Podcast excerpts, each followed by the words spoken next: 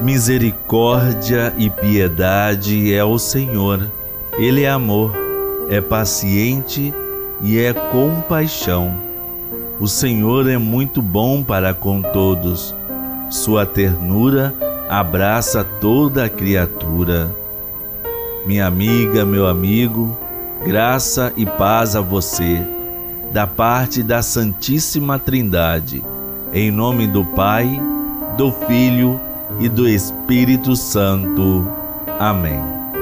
O Deus uno e trino, que nos cumula de toda alegria, graça e paz em nossa fé, esteja conosco. Bendito seja Deus que nos reuniu no amor de Cristo.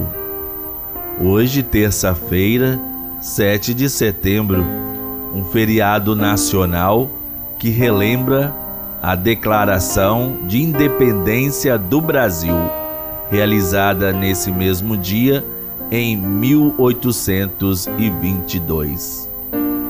Vamos escutar a palavra de Deus, rezando com a prática da leitura orante, a Lecto Divina.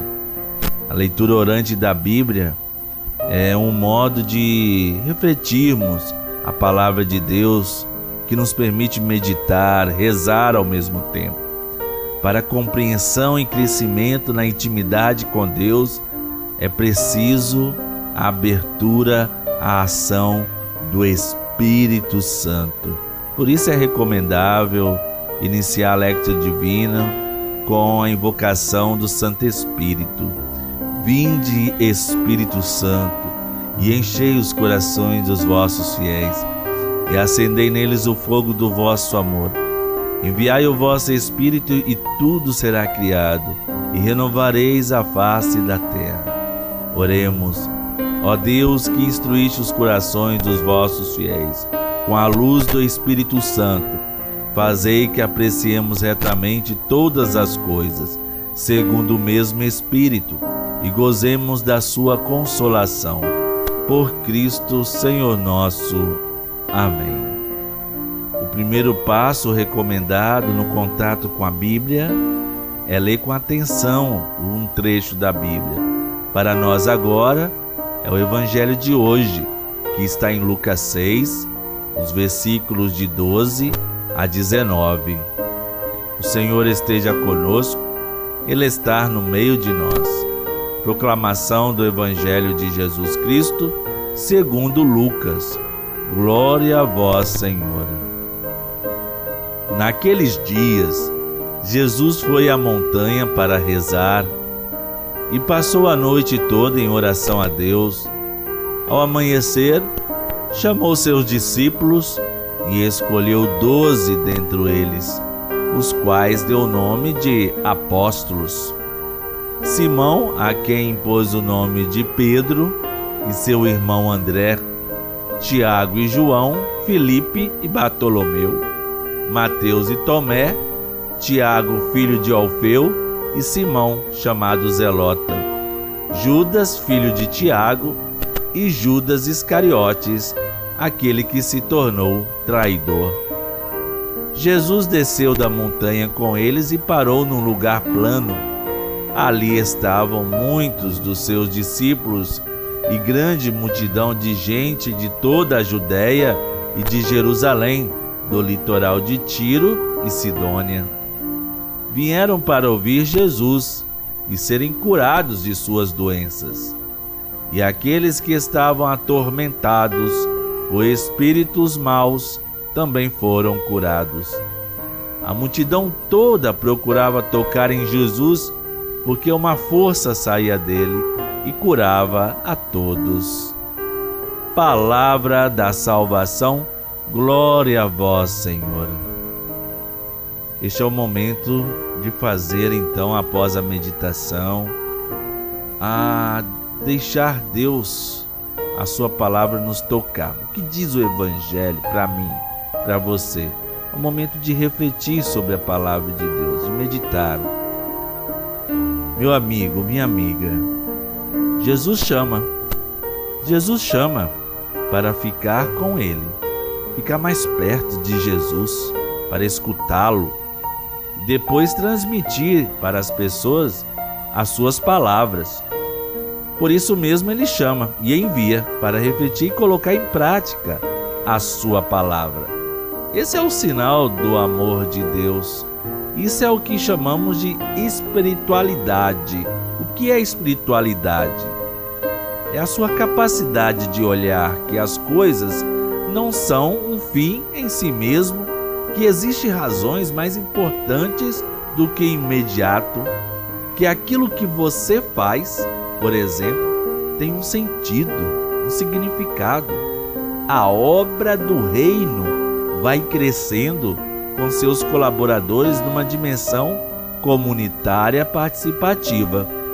É importante revermos as nossas convicções pessoais e comunitárias para ver se, no fundo, elas refletem ou não a palavra e a ação de Jesus através de nós hoje. Os rótulos e as aparências não adiantam. Oremos. Vamos agora transformar isso em oração, essa meditação. Vamos transformar em súplica, em louvor ao Senhor. Fale o que você sente. Deixe Deus te ouvir. Senhor Jesus, apesar de nossas fraquezas e limitações, conta também conosco para sermos servidores do teu reino. Amém.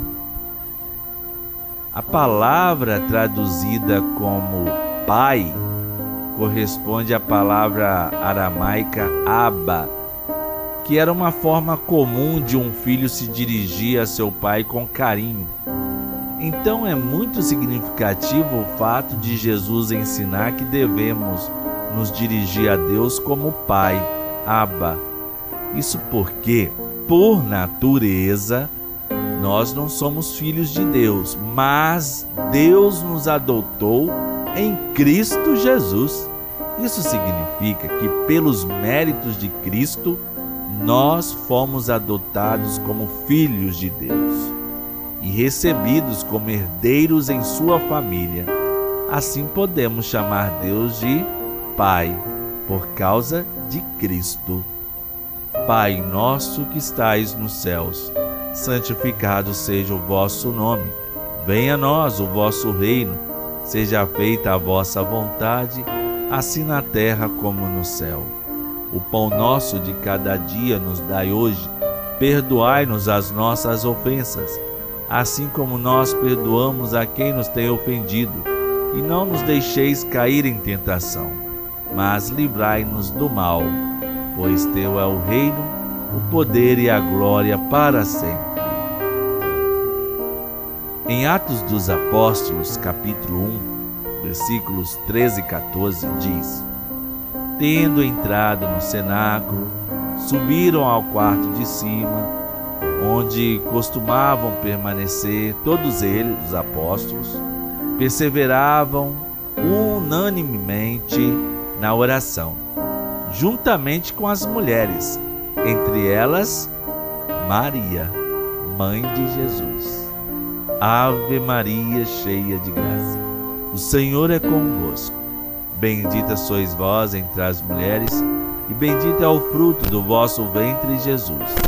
Santa Maria, Mãe de Deus, rogai por nós, pecadores, agora e na hora de nossa morte. Amém. Nosso auxílio está no nome do Senhor. Deus abençoe nossa vida, em nome do Pai, do Filho e do Espírito Santo. Amém. Último passo da leitura orante, permita que o Espírito Santo de Deus te conduza neste momento de contemplação. Qual o meu, o seu olhar a partir da palavra? Devemos nos empenhar diariamente a colocar em prática esta palavra de Deus, os frutos a partir da palavra. Apresentem histórias da Bíblia, lendo para as crianças, ensinando as valiosas lições de fé, amor, perdão e partilha. No amor de Santa Rita, nunca estaremos sozinhos.